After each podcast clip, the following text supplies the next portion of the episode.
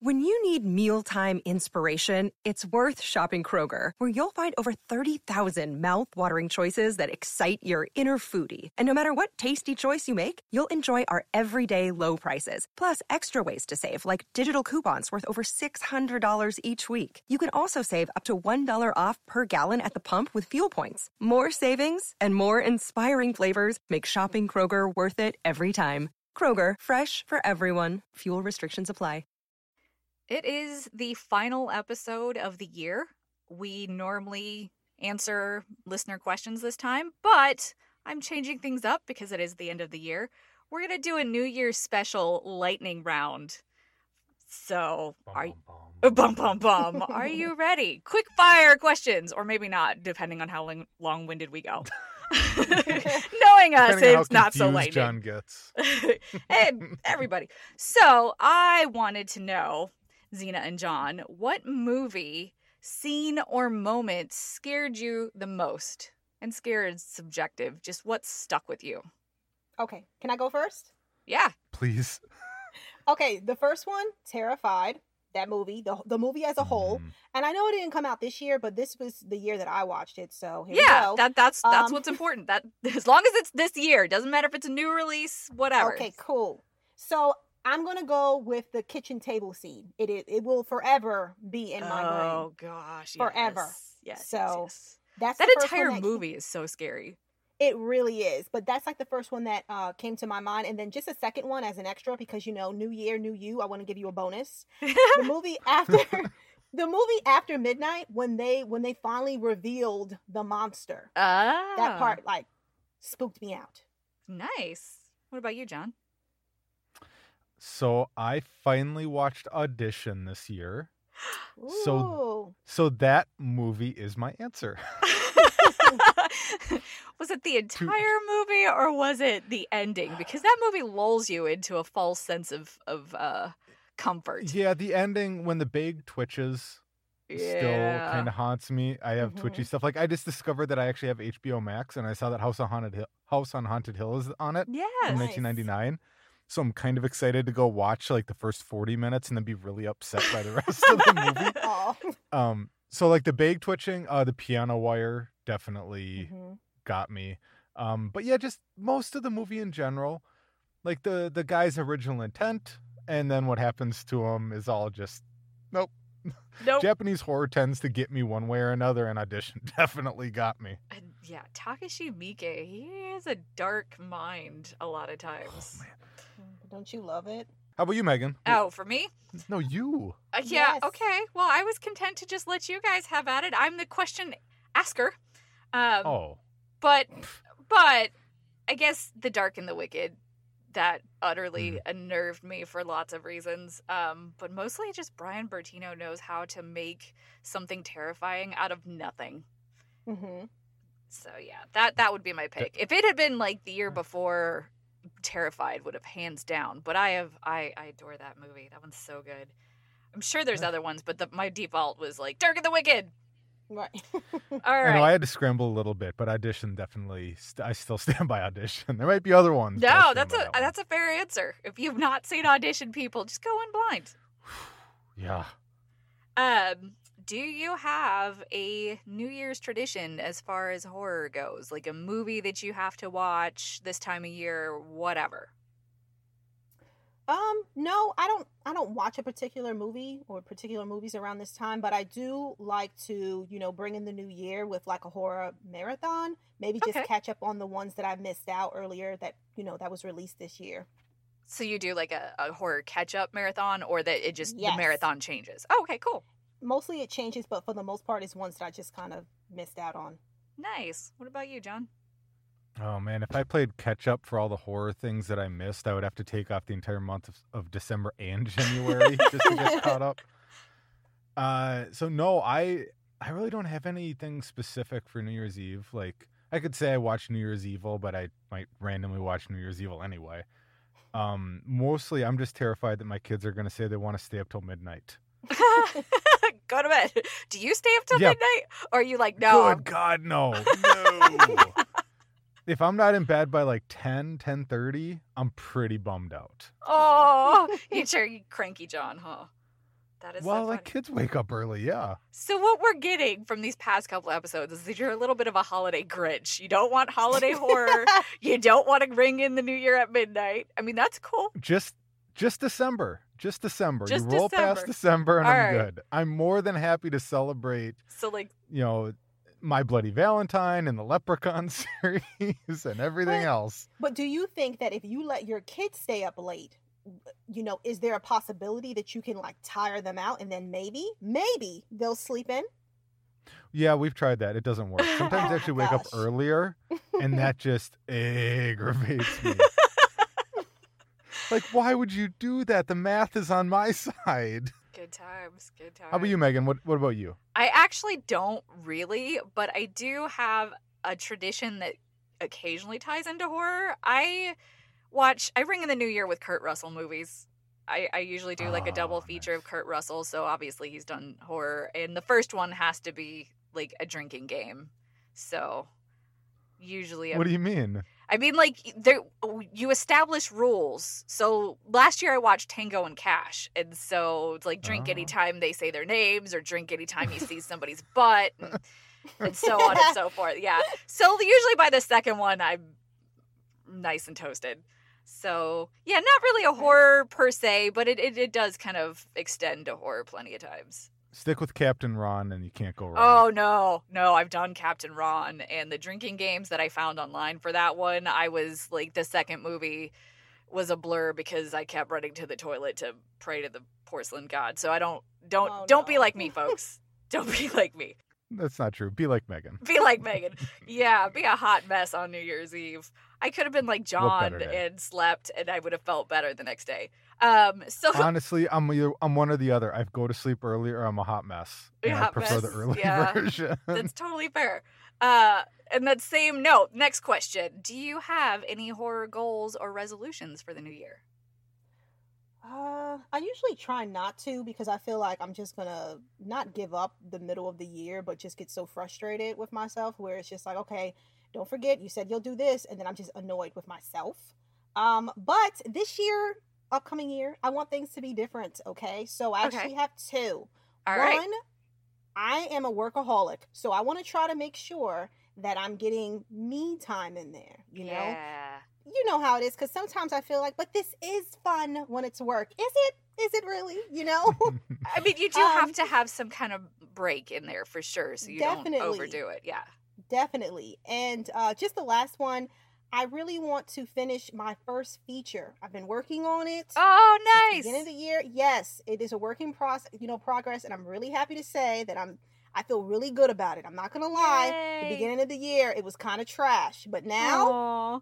you keep working at it. You're you make that dream. I'm dead serious. I'm very. you're, you're making very a excited. feature? Yes, I am. That's that's amazing. Thank you.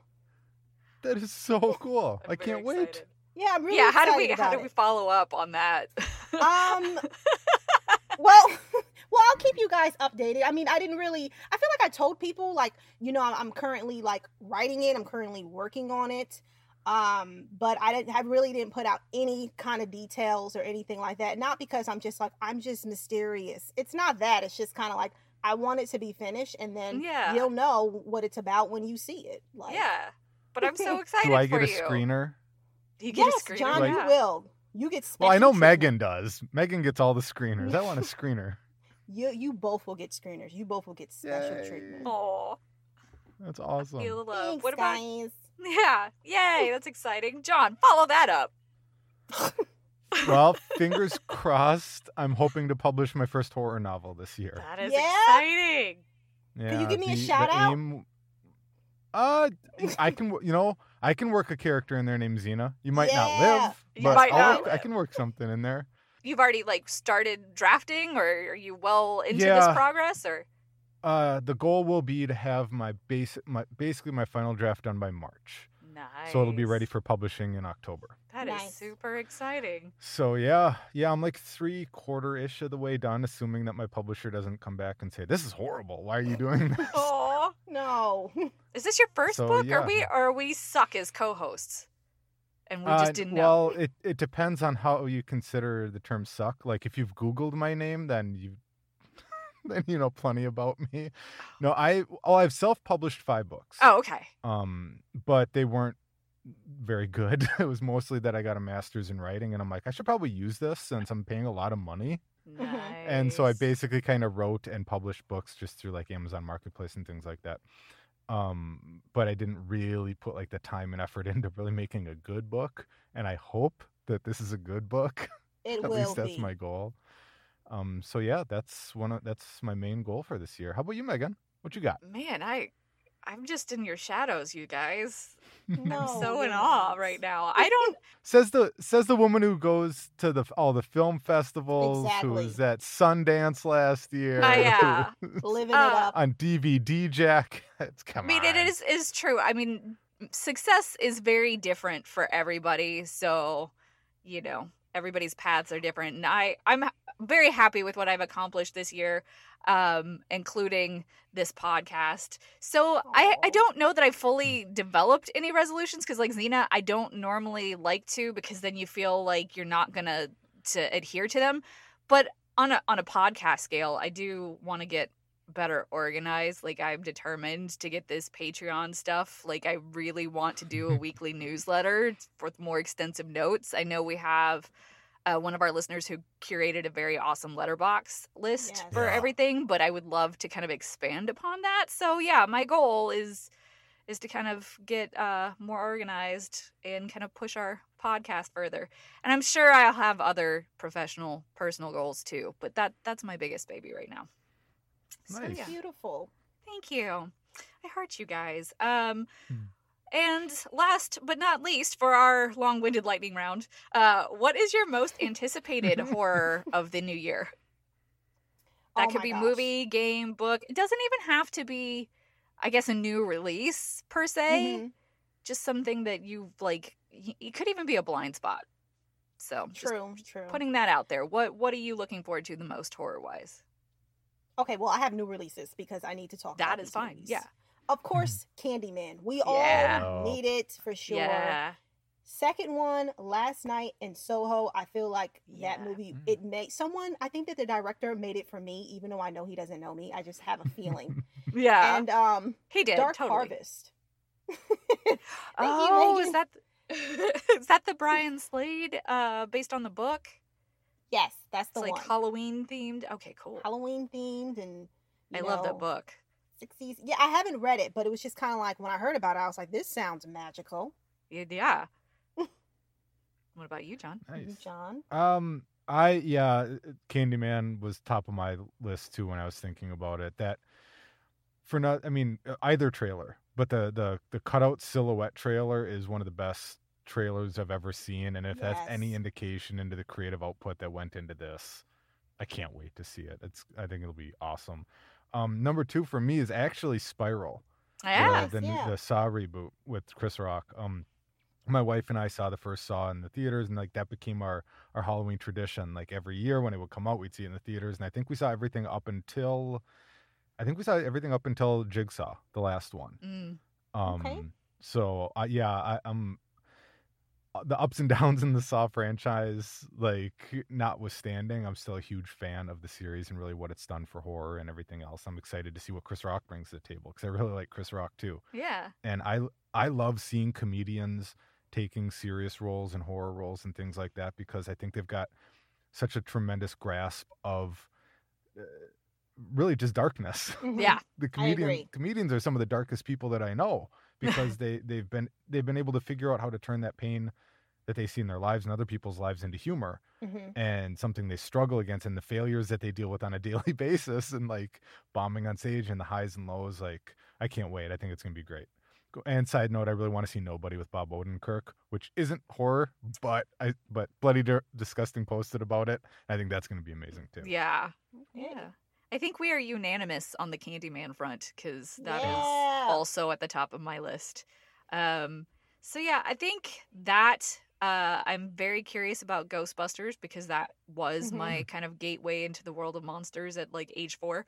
Um, probably like all of the theatrical movies that got bounced. I'm I'm, but most of all, I'm excited for the return to theaters. Like I want to be able to be safely back in theaters again. I'm not sure when that will be, but hopefully at some point in 2021 we can go and experience Yes, horror again please. together in a theater. Uh, and then, you know, I say this every year, but I think the things that I, I look forward to most are the discoveries that we haven't yet heard about. Like, we know what's on the theatrical slate, but we don't know what indie releases are going to pop up or festival Mhm. darlings are going to pop up. So, those are my favorite surprises. So, yeah, that's what I'm looking forward to. Welcome to the Bloody Disgusting Podcast, everyone. The podcast where we discuss all the disgusting things we love in the horror world. And to discuss the disgusting, you know her as lead movie critic for Bloody Disgusting, horror movie fanatic, and journalist Meagan Navarro. Hey, Meagan. Hey, You know her from her YouTube channel and website, Real Queen of Horror, and for her infinite love of the genre, Zena Dixon. Hey, Zena. Hello. And I'm Jon. If you're listening to this on a Wednesday when the episode drops, we hope your week's been filled with all the best kinds of horror. If not, let's do a quick round the table for all the movies, books, games, and anything else in horror that are making the three of us smile right now. Maybe it'll be things that'll make you smile too. Zena, what's been filling your heart this week? This week, Hells on Midnight Pulp. this one I watched it on Midnight Pulp. It came out in 2008. In a strange twist of fate, a normal high school girl ends up descending into hell. It is now up to her and her newfound allies to find a way out. So I really love the storyline. This was just like a regular high school student who was running late for school. And um, yeah, she uh, has an accident and she dies and she goes to hell. So this is an anime, you know. Ah, Um, I have to say though that the uh, if you're someone who really loves anime and you watch it often, the style is a bit different. The art style, I I like it. It looks very like sketchy, like someone just like sketched it real quick.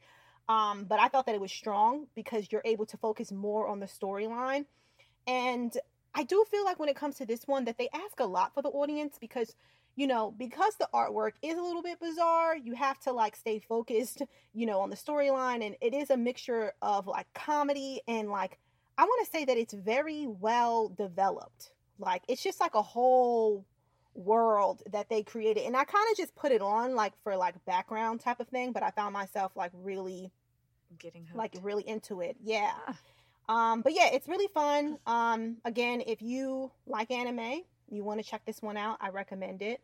Um, there are some little bloody things that happen. So, little bloody things. yeah, little bloody things. Write that down. little bloody things. I love that. That could be a movie So- title. It could be.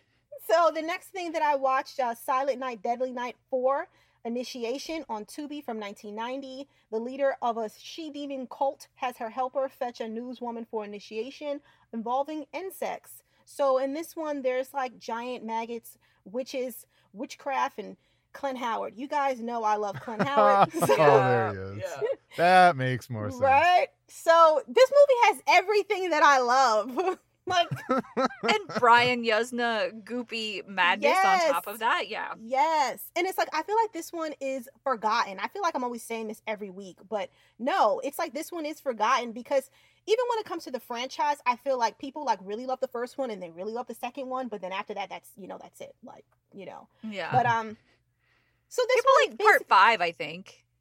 part 5, yeah, part 5 is more funny to me. There've been five of these? yes. yes, and a remake. man. So Holy crap. But yeah. I get a I get a lot of pushback when it comes to this one. But hear me out. Um, it's nothing like the first one or the second one it's not it like any of them. Yeah. a- at all. Like it, it doesn't involve uh Christmas, not really. Like you'll see like some decorations in the background. It doesn't involve Santa Claus, and there's no psychopaths running around yelling out naughty. So you know you just Aw. right but it's it's it's still great because the the news reporter who, that this that this movie follows named kim like you know she's always just getting overshadowed you know um by her coworkers who just so happen to be like all males and you know kind of like putting her down and so she decides to investigate something on her own and then she just gets into a whole world with these witches and sacrifice and an Egyptian god. And Clint Howard he's like a homeless person who's dirty and you know he nails this kind of role. he he really does. He really does. And I'm I'm gonna be honest with you I'm I'm not saying that you should rush to go watch this movie. If you haven't seen it and you're interested in checking out I think you should. I think it's a good good watch I like the atmosphere I like the the storyline I like the acting it's very compelling psychedelic you know, type of stuff. Psychedelic, yeah. Yes, and there's some gooey stuff, you know, like Meagan stated earlier, that's in here. And um, just again, yeah, just check it out if you can. And if you guys are interested in knowing my ranking for the franchise, let me know because I would love to share that with you. So, but yeah, that's I'm sure that's people do I want to know. I have a question though, because it has been a while since I've seen this one, and I know that um, people do not like this one mostly because it's not very saturated in holiday iconography. But I'm curious if this is like a kind of twist because, you know, Christmas does have kind of pagan ties in, in the sense that Christian Not just kinda. Well, Yeah. yeah. Okay. So fair. But I'm just curious if this is kind of addressing that because you don't see a lot of that in holiday horror. I mean, it's all sa- psychopath Santas and Mm. Mhm. you know, now Krampus is is emerging, but Mm, you know, I'm just curious if this is like an interesting kind of play on the pagan roots of of the holiday. You know, I always thought so because I love the fact that they kind of dabble in. Uh, there's like a whole backstory with like a an Egyptian god, but then it just so happens to be taking place like around the holidays, Okay. and people mention it, but it's not like in your face, in your face. yeah. And something I think is pretty cool too. I mean, it, it doesn't have anything to do about do with what you asked, but you know, here we are. Um, I love the fact that it's like okay, with this one, the woman who plays Kim, she's also in the fifth one, and I don't know if people notice that, but she's just she's just there, and it's just like whoa, okay, that's it. All right, there we go. So, what Oh, about you, times. Meagan? Uh, I realized that I think you're probably the only one who watched like Christmassy ish horror right around Aw. Christmas. I did not. I went with the ruins. I was trying to find something to, to watch. spring break. Yeah, with bright, hot Mexican sun. You know, yeah, was it spring break? They were on vacation. So, yeah, it's Yeah, on something like HBO. Max. It came out in 2008, and it's uh, a leisurely Mexican holiday takes a turn for the worse when a group of friends and a fellow tourist embark on a remote archeolo- archaeological dig in the jungle where something evil lives among the ruins. Mhm. Um, yeah, I think it might be the only movie I can think of that makes plants scary. Mm. Little It's- Shop of Horror. But that's that's comedic. Even the Roger Corman one is not very scary. Wait, oh, that scares you? Audrey 2 doesn't scare me. Steve Martin scares me in it. The dentist, isn't he the dentist? don't know, he yeah. seemed like he's a good time. Again, he's not a plant disturbing. though. Well, I guess that's not. I guess Invasion of the Body Snatchers would be a scary plant, right? Kind Mhm. of ish. Yeah, pod people. Yeah, Sure. they're like Yeah. aliens though. I don't know what this is, but um, the Happening. that is not scary. That's not scary. Oh, I disagree. If you say the acting, that's not the plants. I firmly believe it's a comedy. It's Yeah, I do. mislabeled. Oh yeah, I don't think it's scary. I think it's like comedic and probably intentionally so. Maybe I don't know. That's a whole other discussion. We're talking about the ruins. Um, we are. and this is probably I don't know if Jon. I was thinking of you after I watched this because there's a lot of Oh gruesome. no. Yeah, well, because there's a lot of gruesome body horror in this one, and that is definitely Mhm. not your thing. So I don't know. Have you seen the ruins? I have. Uh, I I read the book first, so I think I knew going into it kind of what to expect. So the Mm. body horror, yeah, it gets It's gross, gnarly. Yeah. but it didn't bother me as much as other body like like if I were watching like Human Centipede or something like okay, that. because it wouldn't bother me. not a full-on level. body horror movie. Just yeah, and really gross- again, and I think because I was like, all right, th- th- this is going to be happening, and it's always interesting to see the visualization of something that you've read. yeah. Um, but yeah, like I was okay with it. I thought it was good. I mean, I honestly that was probably my favorite part of the movie itself. Oddly enough, um, there were definitely aspects of the book that I enjoyed more. It, it they had, they had to do a lot of shifting around and everything to make that a ninety or or you know hundred minute movie. Yeah, it's a 90 minute movie. Um, I actually really enjoy the fact that the author of the book wrote the screenplay for the movie. So, which, you know, I always find the conversation about uh, book adaptations to film very interesting because there's no way you're going to get that completely right. And also, why would you want to, especially in a setup like the ruins, where it's almost essentially like a slasher? You know, these people Mhm. show Mhm. up to the to the ruins and they kind of were pulled in by you know a german tourist looking for his brother who'd gone missing and so they go and right away the locals who they don't realize because of language barrier are, have essentially trapped them on this like mayan pyramid or aztec pyramid i'm not sure which but it's covered in Mhm. vines they're there to prevent an outbreak and that's why they're hostile but the the tourists don't understand um, and then it kind of plays out like a slasher and one by one they're falling in very Mhm. grisly ways. And so it, it's kind of a simple setup that if you play that exactly like it is in the books save for you know a character kind of embellishing on the characters and their relationships i mean you, there's not going to be much in the way of surprises. So i do appreciate that author slash screenwriter scott smith rearranges things. Um, so certain characters die differently and then some are just flat Uh-huh. out the characters are just rearranged you know what happens to Hmm. one actually happened to a different one in the book um, yeah, that's what totally confused me watching the movie. I was like, wait a second. Like, do I need to go back and read this because that didn't happen to that person? Yeah, Like, wait, no. what's going on? No. And and you know, he also kind of makes the lead girl a little bit more likable. Like Jena Malone's character in I- the I novel is very annoying. Um and of Uh-huh. course her fate is very different and she Yeah. yeah, but to make her more of like a lead final girl-ish type yeah they had to they had to change her up so yeah i Mm. really like this movie it's gory it's gnarly and you don't get a whole lot of like bright scorching sun horror and i'm Hmm. you know when movies take a swing for that i'm in It's also one of the more fascinating books. it is a really good book Well, it's a good book, but there was also this really fascinating phenomenon because uh, Stephen King, what people, I think people understand this. First and foremost, not only is he Stephen King, Yeah. is one of the premier best horror writers of all time, but he's also the, like the biggest horror fan oh yeah, of yeah all time. yeah Mhm. Like he comes out and he stands up and applauds new books and new movies and new TV shows and tells people check them out, check them out, check them out. And he he had an amazing blurb on the cover of The Ruins. He called it the best horror novel of the new century. Hmm. And there was this really weird backlash phenomenon that I noticed. And I think after Amazon went back and started requiring verified purchases for their reviews, Mhm. it switched. But when I first uh, bought it or, or read it, there were more one star reviews than five star reviews. And this was after Hmm. the movie came out. And almost all the five star reviews were people saying, I got this book because Stephen King said it was the scariest book of the new century and this sucks. Like yeah it was this real. There's this really weird backlash that happens when you get a big name to say Mhm. something so kind about your book that people put it on this weird pedestal, but like they put it on a pedestal and cross their arms. yeah Like, oh, okay, scare me.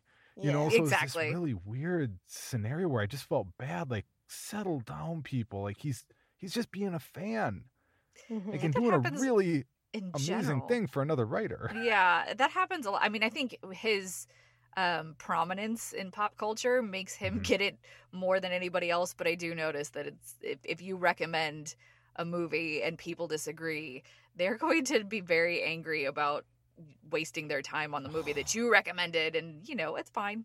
Movies are subjective. Uh huh. Your identity is not the things you love. It's cool. Um, but yeah, so I also started Evil. I've only got a couple episodes left. Um, on it's it's on Netflix. It premiered on CBS in like September-ish, like the fall of 2019, and Mhm. I think it ended um, in January, and it released on like Blu-ray or DVD in June, and then you know I think in October it dropped on Netflix to kind of amp up for season two, and so I've been binging it, and I. uh really love this show. Um, the plot it, it follows a skeptical female clinical psychologist. She's um, enlisted by a priest in training, who's also working with a high tech blue collar contractor, and they're and they're tasked by the church to investigate miracles, demonic possession, and other bizarre, like extraordinary occurrences to see if there's actually a scientific explanation for it or if it indeed is something supernatural at work. So, I like I said, I only have a handful of episodes left, but this is such a pleasant surprise of a show because you do have this overarching um, storyline, this bigger kind of demonic thing at play, but you know, it also go, breaks down episode by episode where it's like this one's a miracle potentially, this one is, you know, is this a demonic possession? Um, and it toggles tone so well. Like it will one episode will be heavy on comedy and then it will turn around and do something super creepy. And mm. I just don't see that kind of whiplash done with such ease like it all works you know there mm-hmm. she this psychologist has four daughters her dot her husband is away as a guide cl- climbing mount everest so he's not even in the picture for a lot of it mm-hmm. and these four girls you know get into a vr game and this vr game is surprisingly creepy um, there's a lot of fantastic creature designs in it too that i adore so I think that this is one that, thanks to it being on Netflix, will find more of an audience, and I recommend that you do check it out because, yeah, it's awesome. Okay. You know what? I only I started watching it, but then I've stopped at episode two, um, just because you know how it is. You're watching yeah. so many things and you get a little bit distracted. But okay, now you just encouraged me to finish it. Do it and get back to me. Let me know your thoughts. Of course. What'd you watch, Jon? Uh, just do this week. I had a short week at work. like I have this whole week off, so I don't even know if I'm gonna watch any horror. What are you gonna uh, do? Not uh, watch horror. no, I'm gonna uh, I'm gonna make my wife feel better that she's not having to chase the kids around Aww. and keep them occupied. um, working would be easier. Uh, so I, I just watched two this week. I watched 2019's Death of a Vlogger on Amazon. An ambitious vlogger experiences the dark side of the internet when his latest video, which features an alleged haunting, goes viral. I think I started this one uh, a while back and I got like a few minutes in and I just kind of zoned out and turned it off and it's like, ah, I'll turn it on. I've been trying to find some good footage. Oh, quick side note. Uh, thank you to our listener who recommend gave me a recommendation for a movie. Uh, I won't be watching Megan is Missing oh, because I watched yeah. the trailer and then I went on Wikipedia and it ticks basically every box of what I don't want to see in a horror movie. Mm. That said, I do appreciate it. I am more than happy to at least check out, partially check out recommendations from our listeners. I'm more than happy to. Just keep in mind, obviously, I'm not necessarily going to like them or want to talk about them on the podcast. Uh, any movies that have uh, a lot of rape or torture, mm-hmm. no, I'm good. I, I I don't I don't need that. So if if that's a big thing in there, especially violence towards like women or yeah. especially like high school girls, I'm like, mm, no. I know it was a huge thing because of TikTok this year for whatever reason. It someone po- I think the like, director posted it on a TikTok or something like that. Like these uh, younger and, younger teens or teens, they discovered it you know. Mm-hmm. Yeah, and yeah. They, well, there were so many movies that got discovered this year. Like people had never, they didn't know like the Boondock Saints existed, or you know, Catherine O'Hara ex- was in Beetlejuice and stuff like that. It's huh. like okay, kids. Uh, but kids. yeah. So thank you for the recommendation. I won't be watching Megan is Missing. Um, I just that would that would have been my horror movie that stuck with me and disturbed mm-hmm. me if I had watched that. I just know myself. But probably not in a good way. Yeah, not in the way and you. Not honestly, in a good way. No. Yeah, and honestly, it's like I wish that I would have had that warning. I didn't. You know, I remember. Oh, no. Um, yeah, people were just like talking about it, like, "Oh man, wait till you see the last twenty minutes." And I'm like, mm, you know, whatever. And so then I watched it, and it was just like that. That one time was enough for me. I, I don't recommend that movie um to people just mm-hmm. because of what what happens. So well, I was curious, and then I watched the trailer, and there's just this moment in a trailer where it looks like some college guy like punches a high school girl, and I'm like, what? Wait, what was that? And then I looked up on Wikipedia, and I'm like, oh, it gets so much worse than that. Yeah.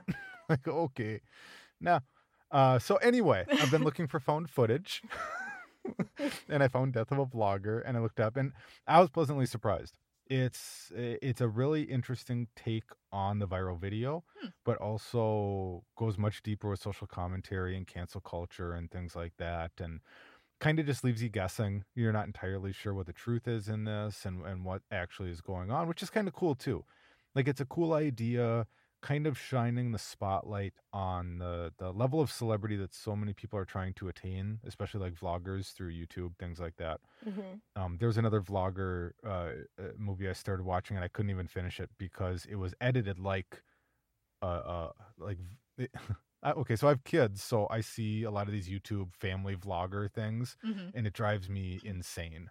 Like the weird campiness and cuts and sound effects and stuff like that. And the whole movie is cut like that.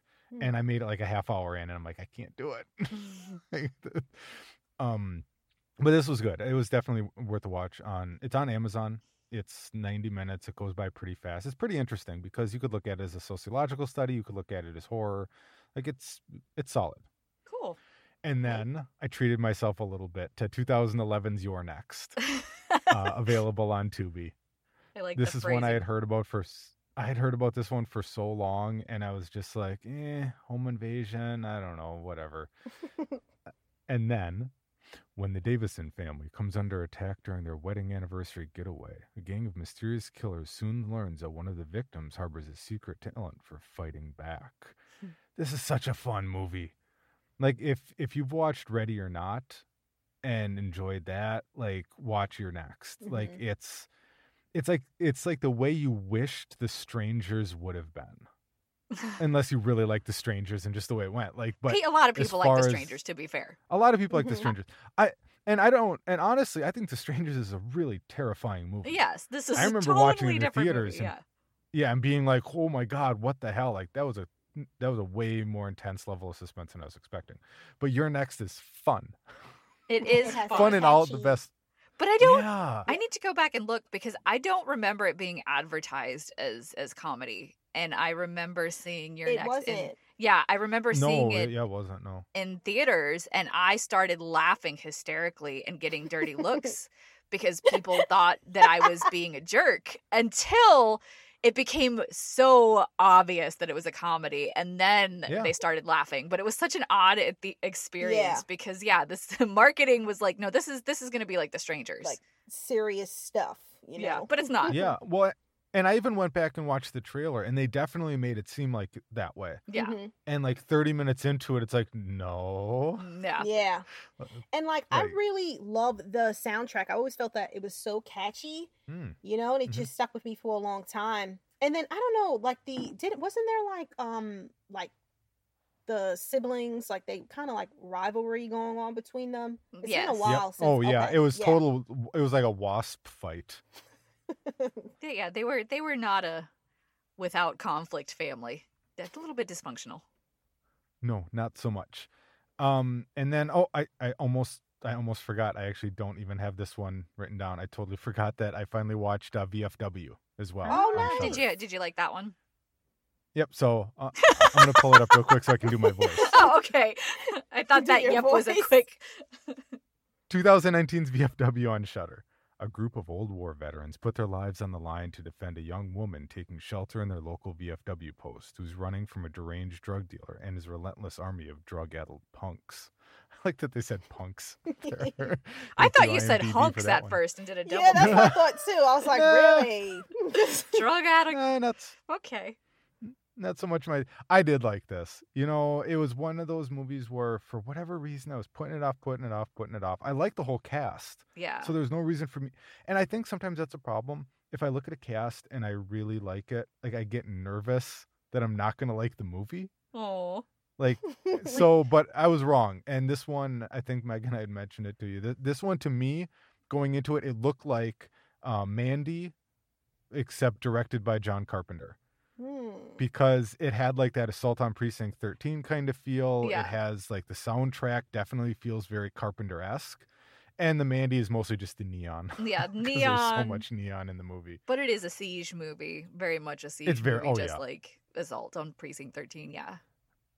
and i did like it, it it's it, it's just it's campy gore And the, you know and the like cast are, are clearly having a great time, which is always infectious. It, it helps so much i mean when you get guys like william like uh stephen lang william sanderson and and, and William uh, Sadler. just like or William Sadler, I mean, and I mean even George Wendt. I didn't realize George Wendt was in it until I started watching. I'm like, there's Norm. And then these people listen to his podcast who's like, who's Norm? Um, Cheers. Yeah. Uh, I did like it. I'm glad that I finally watched it. It's uh, it, it, yeah, it's a siege movie. You're not going to be surprised by anything. Like it's not reinventing the wheel by any means. No, you're just having a good but time. It, yeah, it, it really is. It's just it's a very feel good drug addled siege movie. but type not thing. with hunks, with punks. no hunks, punks. we They just hear what be we wanted both. here, apparently, Zia and I. What? Evidently, huh? Hunks? What hunks, movie? you say? but they could be punks and hunks. Like Yeah, but the- Maybe some of them clean up. I don't know. I mm, they gotta have a lot of rehab probably. All right, enough of what we've been watching this week. It's time for Meagan to bring us up to speed on the news and trending topics in the world of horror. So what's going on, Meagan? Do not expect any more haunting series from Mike Flanagan anytime soon, if at all. Oh, I know. Uh, Well, just before why? Chris, would you say why? Yeah. why? We'll get there. Um, just before Christmas, Mike Flanagan was asked on Twitter if there would be any future installments of night of Netflix's The Haunting series. He answered that at the moment there are no plans for more chapters. Never say never, of course, but right now we are focused on a full slate of other intrepid projects for 2020 and beyond. So, one of Hmm. those projects from Flanagan and Intrepid is the brand new horror series Midnight Mass, which just wrapped filming and is expected on Netflix sometime next year. Um, he he directed all of the episodes of the first season, Haunting of Hill House, and then you know that was a lot, a lot of work. And he was he remained the show runner and the creator, but he ended up passing the director's baton off to notable horror directors like Axelle Carolyn for The Mhm. Haunting of Bly Manor. Um, right before the Netflix premiere of Bly Manor, I participated in a roundtable discussion with Flanagan and other reporters. So I did have an article that went up, but I was focused on a whole lot of other stuff, um, namely like the hidden ghosts and how that tied in. Um, but one of the quotes that did not make the cut of that article is um, he was asked about the metaphors for the hauntings because in the first season, Nell says it's not a heart, it's a stomach, referring to the house. And uh, similarly, in Bly Manor, I think it's episode eight, um, the narrator describes the house, and really it's probably more the main ghost than the house, but she describes it as um, a, a well of gravity, like th- that it's just drawing everything in. So mm-hmm. essentially, you have these metaphors for these haunted houses where it's like this is a stomach that eats every, like digest everything. This is a well of gravity that's drawing everything in. So to that question, he had answered, and this is an actual quote. The show is called The Haunting. We can't not talk about The Haunting. Why is it here? Do we need to answer that? Do we need to not answer that? Is the the ambiguity ambiguity is scarier. Sometimes it really is. Our answer is necessary. Sometimes they really aren't.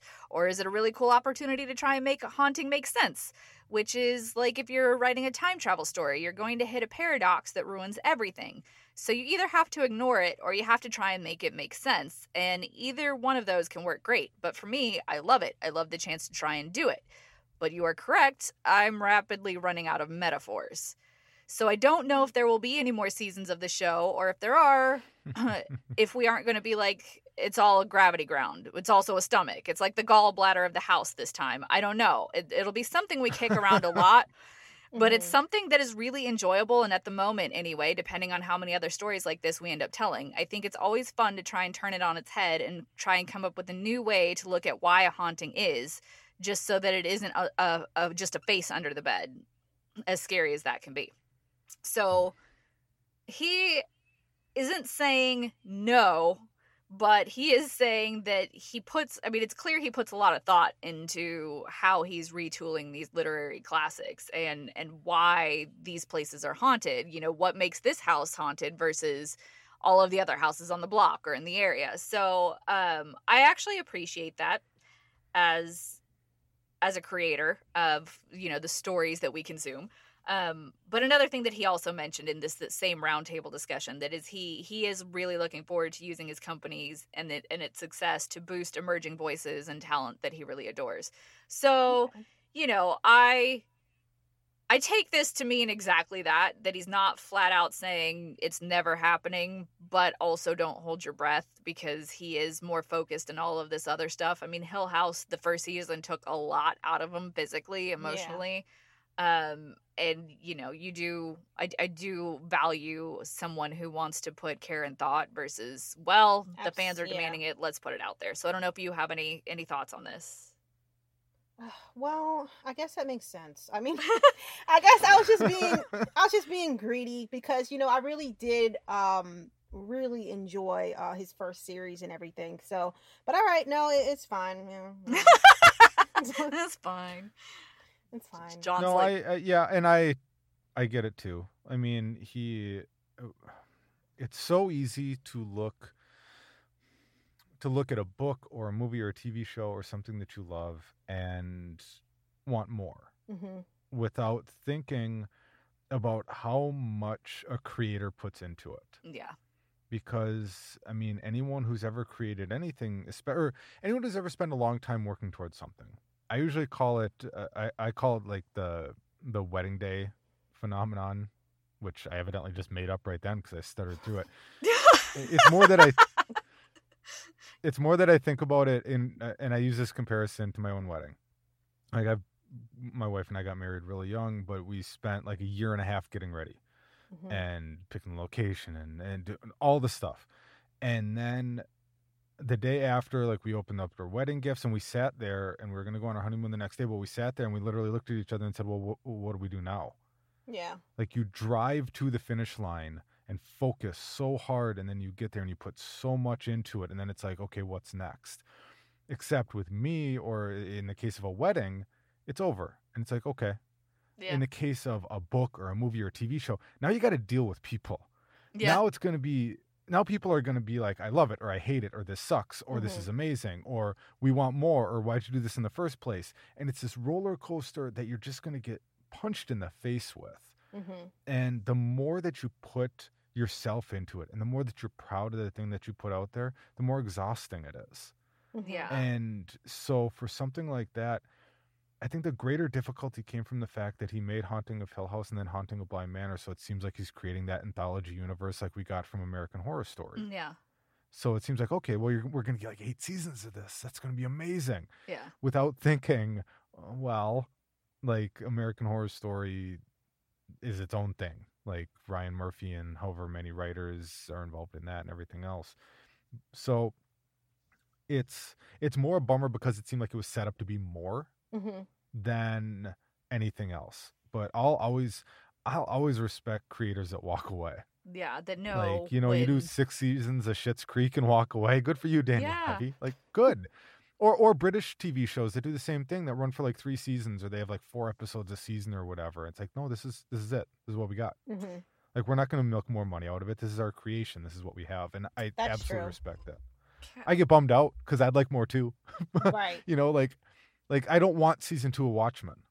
Season one of Watchmen was perfect, Same. and I don't know.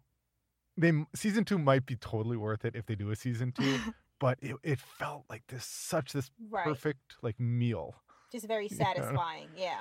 Oh, just so great, and you know, but you know, but people clamor for more. The more people love a first of something, the Mhm. more you're gonna want a second. There's more money Gosh. offered. There's more opportunities, and like I absolutely respect him for walking Well away, and. I love the fact that he says he wants to shine the light on up and coming creators. I think that's amazing. Good I for him. agree, and he does thank have you. other stuff coming out too. So Yeah. you know, Thank you for letting me feel terrible, Jon. Just I feel horrible for saying.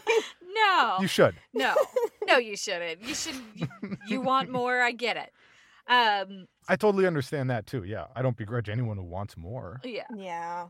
but we don't always get what we want, so bummer. Mm. But you know, that that means that doors open for other great stuff to to slide on in. Um, There you go. next is not necessarily big news, but uh, something that I thought was interesting, especially in relation It's big to for one of our listeners.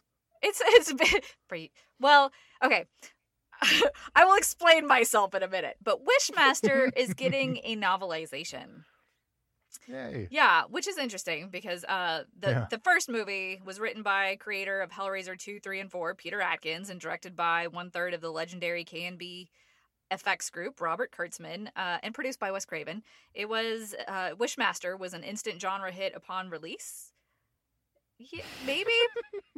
I'm not Was it? sure. I mean, it might the have been. look on your face. Yeah, I'm like, was it? I mean, that's part of Listeners, that upward inflection you heard, it looks exactly like it sounds.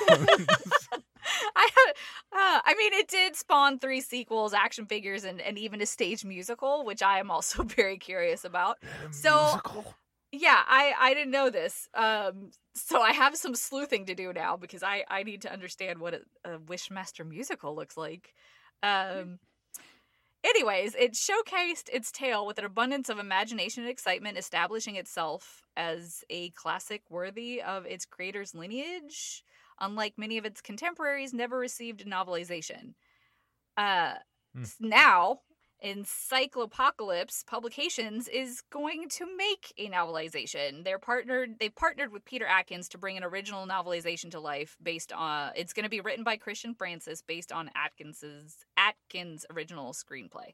So it's supposed to release January 31st, uh, ne- just next month in paperback and for Kindle. And they are going to be working on an audiobook as well.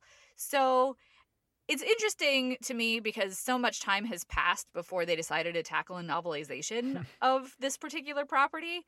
But I thought it was interesting because it does tie into a question on novelizations that we had a few episodes back. So I thought it was worth, you know, picking that conversation back up again. Um, because, you know, then I'd said I'm a big believer that they work really nice um, as a companion piece to your horror favorites. But I wanted to share um, a tweet that we received from a, a listener after that episode. It was um, at Triple D Music. He tweeted us um, in response to that episode that on the novelization thing, here in the UK, when I was an early teen, because horror movies were usually rated X, only for people over the age of 18, novelizations were the only way we can experience any of the movie because we couldn't go and see them. So, I mean, that is definitely a supremely interesting insight. So I appreciate that he shared that with us. And it made me wonder if, on that same note, that a novelization 23 years later after a movie's release could act as a gateway. Because we definitely don't have that same problem, you know, where, I mean, I, I don't know about you guys, but I kind of would sneak into R rated movies when I was too young to see them, you know, buy a ticket to the PG thing and sneak into the R thing.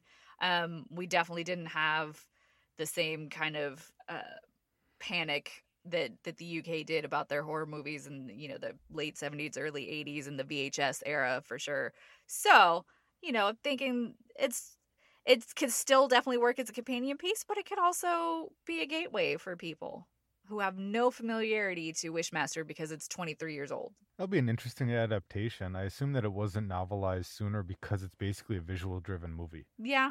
But I mean, you Like, could know, it's totally make that. by FX guys. Yeah, I mean, it's definitely a, a special effects heavy movie, but I think you could definitely get even gnarlier in book form. You don't have to. Well, you worry about a could. I mean, obviously, you know, like Hellraiser started as Hellbound Heart and Yeah. really isn't that similar to Hellbound Heart, all things considered. So, but I suppose that's going the other way. That's starting on the page and then being brought to life. So, Yeah. or maybe. Or maybe it just makes you wonder: Was it really that big on release? If no one was interested in novelization, But you know what? Wait. Wait. I love this franchise, okay? I'm not knocking the franchise at all. I just remember because I saw this in theaters and I remember everybody hating it. Which is and that's why sad. I'm like got the weird inflection because I'm like, was it? Because it did spawn sequels, but I remember a lot of hate when it was first released. So is this just Probably time? Yeah, probably because people still went to the theaters to see it. It's like people hate watch a lot of things for some reason. You Yeah. know, like they'll go to the theaters. But you know, I, I was hoping when I saw the the title, I was like, oh yeah, you know, I was hoping that they would say they're going to reboot it or there's going to Yeah. be a fifth one. And it's I just like we think- need evil genies right now. We do. Like, we do. We do. You I tell think that 2020 people who already had an Wonder evil Woman. genie. That's why we're here. yeah, I do think that this could be a really good one for a reboot if if in the right hands and then they maintain the the practical effects bonanza that that the original was. So yeah, I agree with you there. I'm sorry to burst your bubble. You're getting a book instead. No. Reading is fundamental, Zena. Okay. Sa- uh, says on a podcast, Says- don't turn this off. Wait till the end. Yeah, go go read something after you listen to us. Podcasting's fundamental. Listening. You Listening. can hear before you can read. Audiobooks is reading ish. Ish. it still counts. It counts. there you go. Um, and it is a very quiet news week because of the holidays. We're literally in between the two major ones. So instead, because we're about to uh, embark on a new year, I thought that in, I would add to things that we could anticipate. Um, because there's still so much uncertainty for the near future. We have no idea when normalcy, if ever, will return.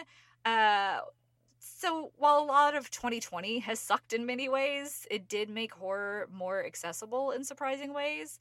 Um, the Miskatonic Institute of Horror Studies, they're an international educational community through which established horror writers, directors, scholars, and curators celebrate horror history and culture with a very unique blend of enthusiasm and critical perspective. They have regular classes in London, New York, and Los Angeles.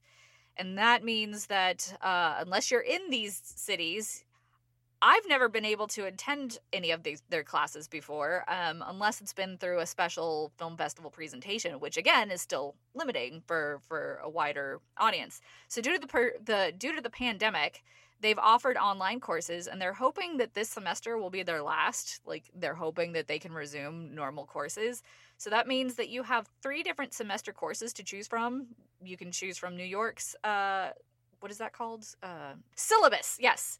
Um, you can choose from three different semester syllabuses from either New York's, LA's, or London's for cheap. Like they're online courses available to anybody worldwide. Um, you just have to choose one. I think that either based on the courses you want to choose from or by time zone that you can actually attend online.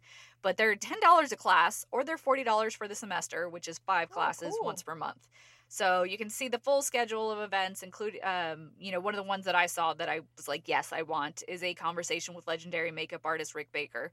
Um, so if you want to see what else they have in their lineup, head to miskatonicinstitute.com. And then similarly, Sundance Film Festival is kicking off next month, and it's usually too expensive and out of reach for for many. Good grief, Park City is expensive. That is a very expensive festival. they are going mostly virtual in January, and they I say mostly because they're also going to have 30 um, venues across the country that they'll have um, in person screenings at the theater from the 28th through February 3rd. So it's probably the most affordable way. And like that's something that 2020 has benefited from is very accessible film festivals. You don't have to do them in person. You can buy virtual passes for cheap um, or relatively cheap. And if Sundance is too much, you know, or too soon, then South by is right around the corner as well. So yeah, basically, slow news, but there's stuff to look forward to already next year. Nice. All right, listeners, tired of us coming up with the questions? That's on you. we'll get back to calls next week, but we need your messages. The number is 224 475 1040. Please limit yourself to one question or comment per call, and we just love to hear from you. Finally, if you're anything like us, you spend more than a little bit of time streaming movies on Shudder, Netflix, Amazon, and all the other services out there. So to keep your indecisiveness at a minimum, Zena's going to clue us in on what we should be watching. Zena, what should we be watching? Well, there's only one thing coming out this week. So, oh no. so on Friday the 1st, 2021, Shadow in the Cloud will be available on VOD. While traveling with top secret documents on a B 17 flying fortress, a female WW 2 pilot encounters an evil presence on board. And if you guys would like to spice up your New Year's, I don't know if you guys like watching um, New Year's Eve, New Year, New Year's like type of horror movies. I recommend. We were just talking about this one a little bit earlier. Uh, New Year's Evil from 1980. It's available on Yeah. Amazon Prime and Sling TV. And also, in case you missed it, A Good Woman is Hard to Find is available on Shudder.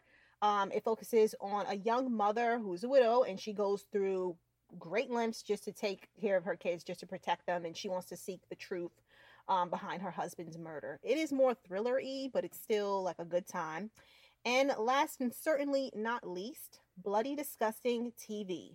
Treat yourself.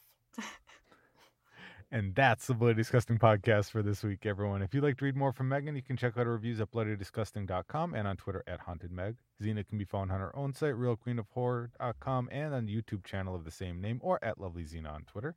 And you can hear me on my weekly horror narration podcast, Creepy. Don't forget to subscribe on your favorite podcast app and let us and feel free to follow us on Instagram and Twitter at BDisgustingPod or drop us an email at BDisgustingPodcast at gmail.com. So for this week, I'm Jon. I'm Meagan. I'm Zena. Grab some popcorn, cozy up on the couch, and watch something you love. Just make sure it's something bloody.